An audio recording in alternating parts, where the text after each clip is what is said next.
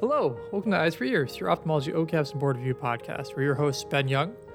And Andrew Powell. Just a reminder that these podcasts are meant for medical education purposes only, not to diagnose things on anyone's eyes. Each week we take a high yield topic and talk about the why and the how. What are we talking about this week, Andrew?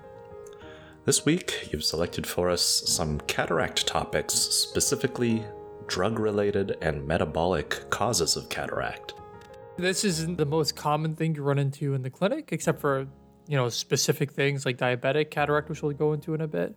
But they are pretty pretty high yield for the OKAPs and the boards.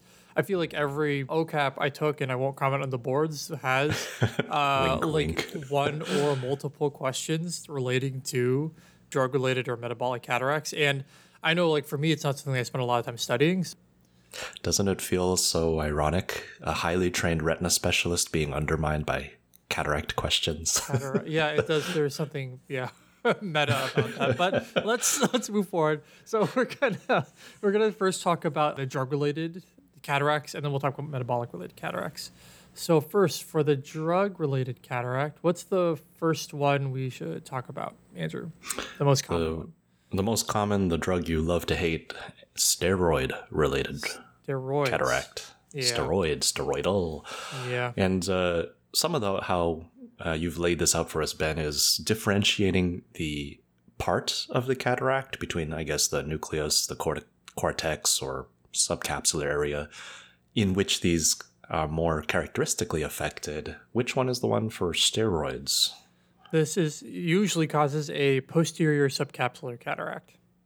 And I mean, I've just put this little review here in case you're a newer resident or a medical student. Remember, the lens is a peanut M&M, basically. So there's the candy coating, the capsule, then there's the cortex, which is a chocolate, and then the peanut is the nucleus. Super quick review for that. So PSC or posterior subcapsular is basically right under the posterior part of the capsule, like involving the cortex a little bit, but really it's a, like a capsular cataract. Yeah. Um, yeah. And it's not the most obvious to see initially, unless it's really severe. So you might think like, okay, why is this person complaining?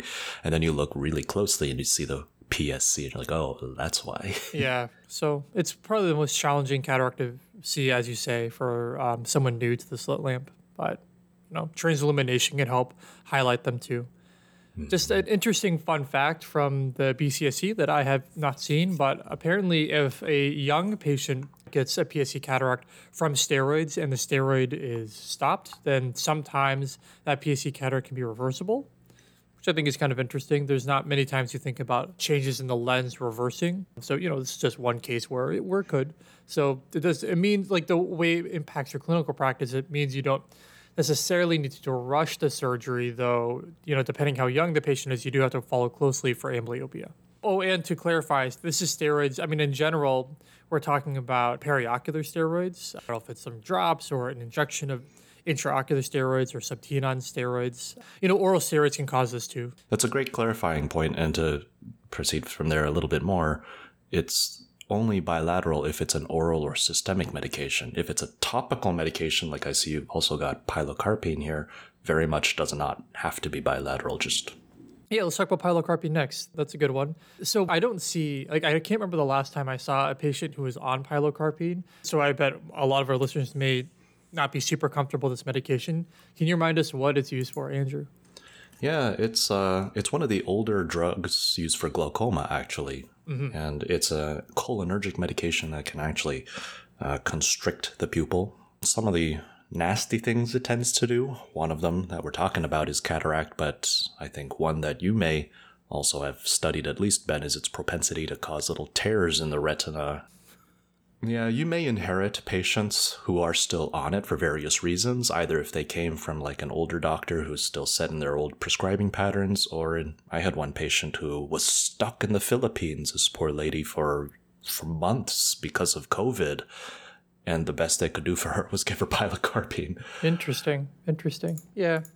I mean, you know, it can be a last ditch drop too that one may actually prescribe if patient can't get a surgery for some reason too. That's be impractical to get that patient a glaucoma surgery. So yeah.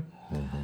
Just to round out the list of possible side effects, you can kind of think of it as generally like somewhat a pro-inflammatory medication. Mm. You know, it can cause Thanks. a brow ache It can worsen intraocular inflammation, like if someone has uveitis, it can worsen that.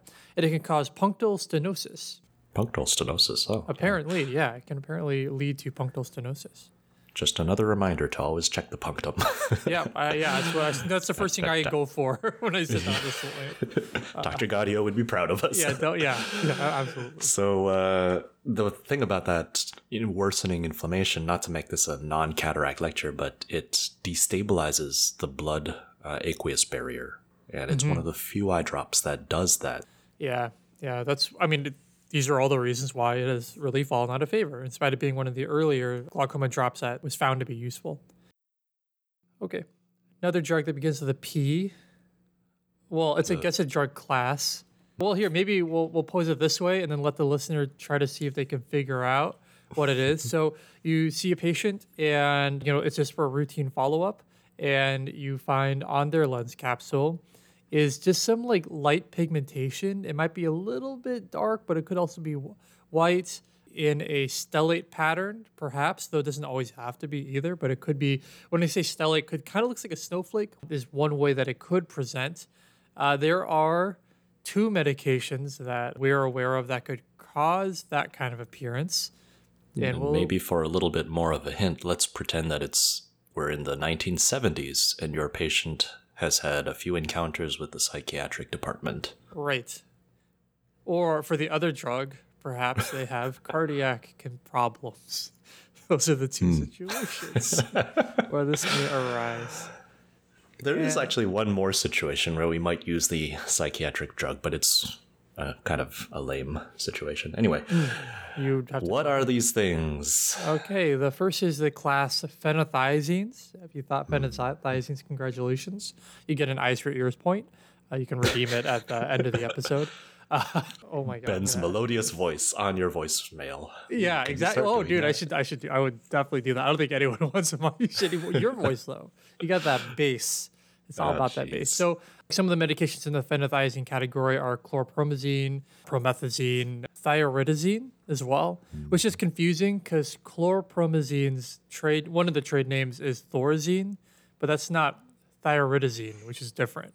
Whose trade name is Mellaril. I, I don't think I've I don't think I've heard someone use that like in practice, but you know I don't yeah, think it's kind of a grab bag of medications, to yeah, be honest. But yeah, the phenothiazine category can cause this They're anterior just- capsular pigmentation. Right. They're just unified by their chemical structure, that's all. Yeah, yeah. But like, kind of, I think one thing to remember is less of the anterior capsular pigmentation, but kind of the stellate pattern. Because you know, if this shows up on for oral boards, they may just show you a picture of that. It may be more readily identifiable by the stellate pattern. The images I've seen don't look very like pigmented per se. You know, they look more kind of gray or gray white. So, but the other medication that can cause stellate pigment is cardiac patients is uh, let's say they also common. have they also have something on their cornea whorl-like patterns on their cornea that might be another hint that or maybe also evident in a clinical image you get it's part of a test and that's amiodarone Yay! Yay! Okay, second uh, eyes for ear point you get. So that's the uh, First, it can also cause stellate pigment. One small difference is instead of on the anterior capsule, it's on the in the anterior cortex. It's thought with amiodarone, but on a standard clinical image, I think I, I would be surprised if they try to have you distinguish between those two things on any test. Um, but uh, but uh, Andrew, what's a verticillata? uh, it's these weird patterns that you get when there's something going on with the limbal stem cells and the peripheral cornea, such that it ends up as they grow in, creating this weird epithelial whorl-like pattern Right. that is thankfully visually insignificant, but very helpful in distinguishing a few diseases or situations that cause it. Yeah, I mean the mnemonic I remember is facts in, like get your facts in, which includes Fabry's disease. One thing to think to work a patient up for is Fabry's and things like renal dysfunction, amiodarone, chloroquine, including hydroxychloroquine. So that's like obviously nowadays a more common presentation, but uh, my mnemonic is chloroquine as well as chlorpromazine. So the phenothiazines can also cause this verticillata. So you should really think of the two together, amiodarone and phenothiazines. The T is for tamoxifen, is thought to also cause verticillata. subconjunctival gentamicin. So, you know, a post-op patient where you give that perhaps. And then the IN is ibuprofen and naproxen. So NSAIDs can also are also thought to be able to cause verticillata. Just one note on tamoxifen. There used to be thought that tamoxifen may increase the risk of cataract, but my version of the BCSC clearly states that they, the authors feel that this has been disproven in follow-up studies. We can still have other side effects we can talk about, like in the retina de- uh, deposition of retinal crystals. Okay, one more thing though in the drug category. It's a very commonly prescribed medication. Your parents are probably on this, yeah. Yeah, yeah. Not to be judgmental of um, anyone's parents, but on average in the United States, you know, if you have someone who has been exposed to the American diet, maybe on this medication, and the way they may prompt it is that to say that the patient's also on erythromycin, I believe it has to be oral erythromycin, but you know that would be the prompt. Is generally they have to be also be on erythromycin to have this to have cataract as a side effect of being on this medication. And we'll give you a minute to think about it because this could be all they give you for your board or OKAP. eh, statins. Right. We, oh, I, I had to stop Andrew before we get DMCA'd for uh, using copyright songs. I don't know. I was just making up my own song. I don't know. yeah, that's right. about. Yeah, that's our own original beat. um, so yeah, so you know, there's thought that statin by itself at very high doses can cause cataract. The BCSC the studies conflict on that. However, they do say when taken with erythromycin for whatever reason, that can potentiate statins, which does likely increase the risk of cataract by about twofold. So think of the just them together. That's how I remember it for um, for testing purposes. Uh, doesn't the reason erythromycin do it isn't like it's one of the cytochrome P450 mediators or whatever? Let's move on to metabolic because I didn't look that up. No, no, it's like remember those really annoying medical school things where like, okay, which of these drugs induces or inhibits the P450 complex or whatever. I never had a good mnemonic for that. Yeah, It's be- well, mnemonic. that's mnemonics exist and they're all terrible. Like, uh, yeah, yeah. That that's like a tough thing to remember. I, I love how like specifically grapefruit. Anyways, like I and I who eats grapefruit? Can we just like do you like grapefruit, Andrew? Like if you had the option Uh, of eating it, would you eat it? Feeling pretty attacked right now for my grapefruit philia. I don't I don't understand it. Like wife loves grapefruit too, and like I don't like I can't like put myself in your like headspace. Like what what do you get out of it? It's like it's like it's like bad oranges. you give me at least enough time to find out erythromycin decreases cytochrome P450 metabolism, which if it's decreasing the ability of that P450 complex to metabolize other things, that's why it's potentiating all these other drug effects because there's not enough P450 to chew them up anymore. Right. Uh, also developed cataract earlier. Hmm. I wonder if that study's been. That would only work if the grapefruit is on the side of uh, inhibiting it, also. I believe it is. I believe it does. inducers, grapefruit inhibitors. Ba, da, ba. Yes, you're right. So it could be somebody on statins and erythromycin, And grapefruit. or statins and grapefruit. Perhaps, perhaps. So this is all speculation. Uh, For the test, I would I would memorize statins and erythromycin because that's what BCSC says. Uh, but I will say, if you were a medical student or a resident looking for a project, I just go uh, search my on gosh. PubMed grapefruit and You- cataract. No You're results so good were at this. You're so good at the being the project whisperer for med students. If you if you want Kudos one, to you. you don't need to make me an author, but you could do a little bit. You could do a study and drink grapefruit. With however how many stupid things are on those terrible mnemonics, that could be projects for like 50 or 100 med students. That would be uh, that, would, that would that would that would take a while, but uh, I I can't promise to get published in a high impact journal. okay, let's go Ben's to Journal of Shitty Studies. Me- metabolic. I, once I start my journal, they will all, all grapefruit related projects to show Oh the disadvantages of grapefruit will be included. Grapefruit ophthalmology. Metabolic causes. I, I, I thought I thought it was popular to dislike grapefruit. I'm sorry if uh, please keep listening to our program if you if you do like grapefruit. Metabolic cataracts. Uh, this is a little bit of a grab bag, but I think you'll agree in general these are can, can be considered metabolic. Let's start with one that is sort of I mean it is iatrogenic hyperbaric oxygen treatment. Okay, so when used in the short term, it can cause a myopic shift. Perhaps it's due to similar mechanism as diabetes, which we'll go into in a bit. But that's something you can remember is after hyperbaric oxygen therapy, some patients may um, have refractive shifts. In terms of its risk of increasing cataract, uh, one source that I found said that if you get hyperbaric oxygen treatment more than 150 times a year, so like every other day, essentially, I suppose, then you can have a quote 50% chance of developing a cataract. So I don't think that's something that would be tested on. It's not a BCSC. I looked.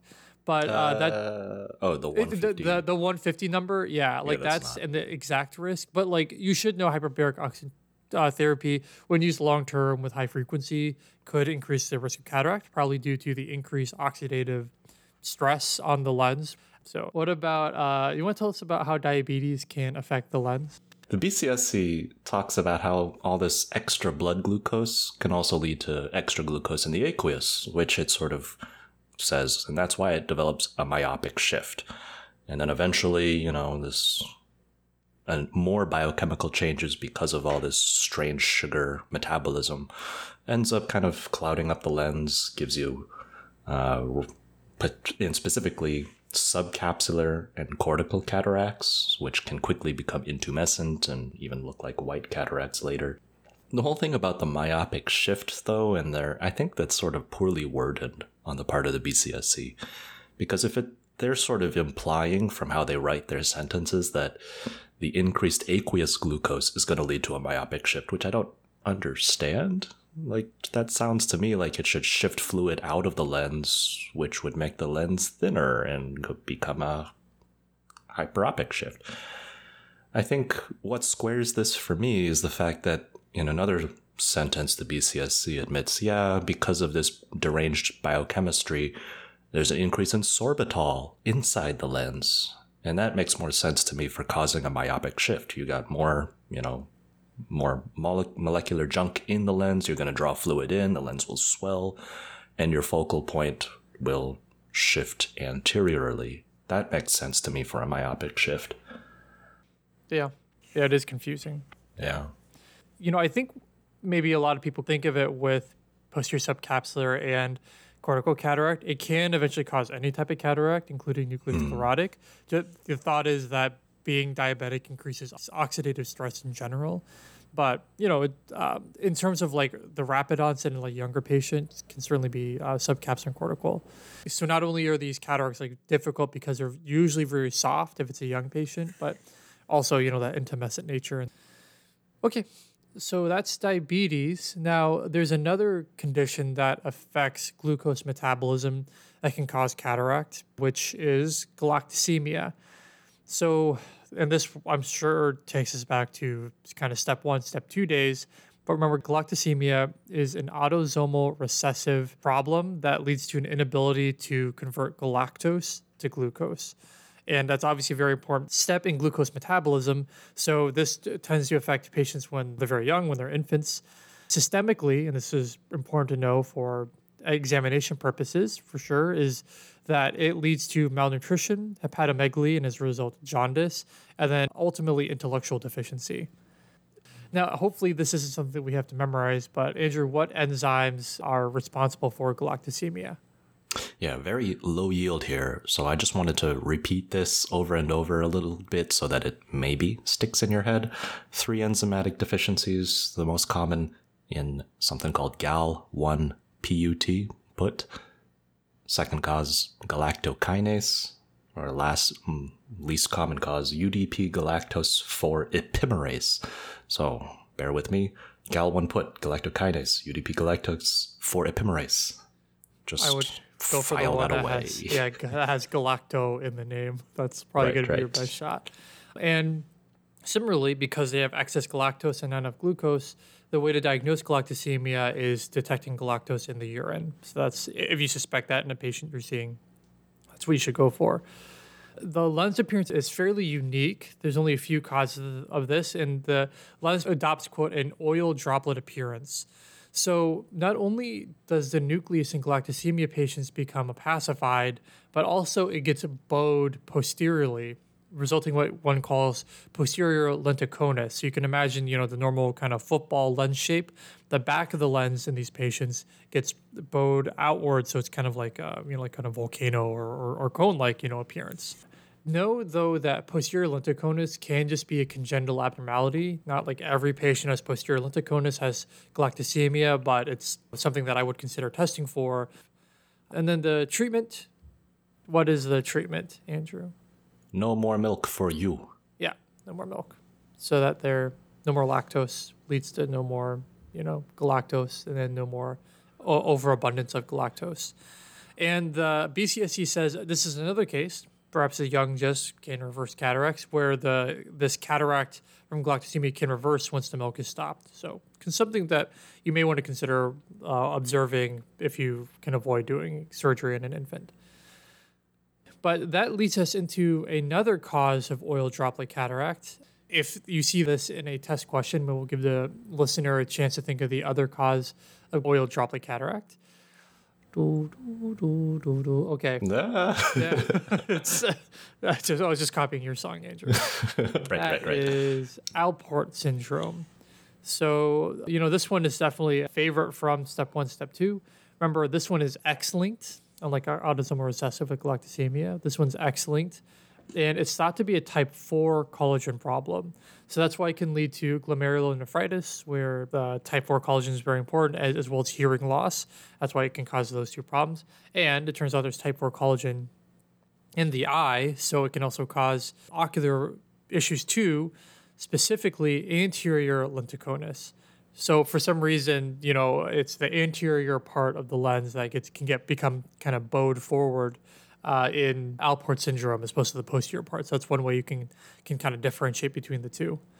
Not only can the lens be bowed forward, but also the cornea. So there are higher risk for keratoconus.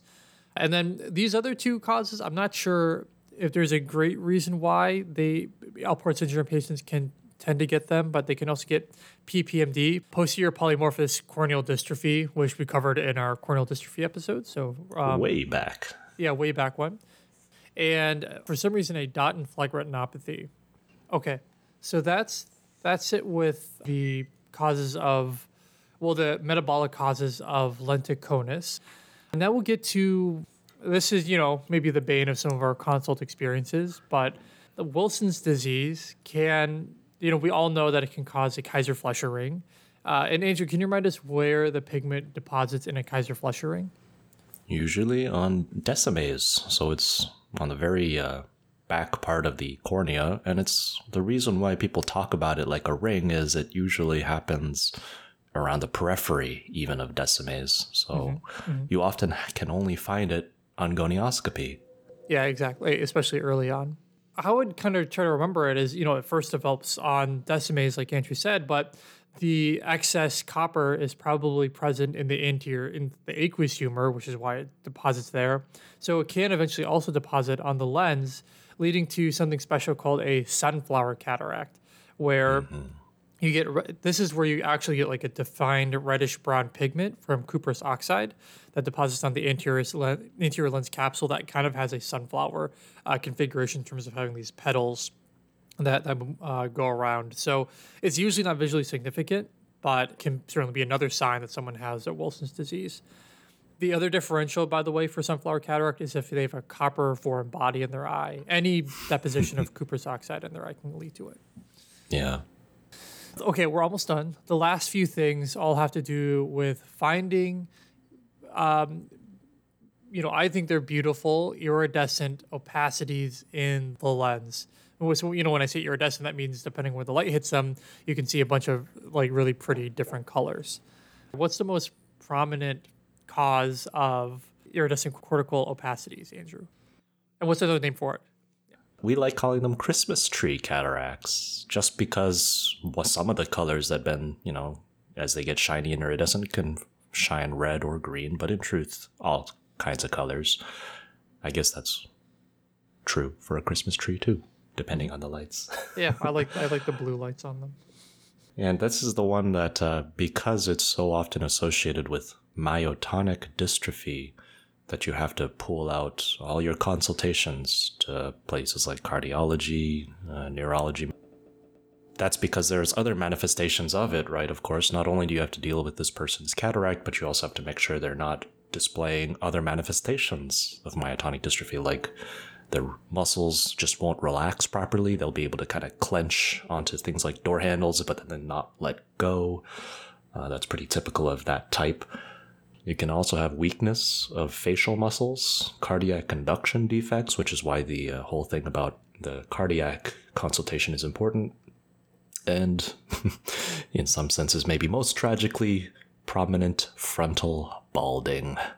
Yeah, that seems to be something they really hit on in like question stems and such. Is a I know. frontal balding thing. The balding.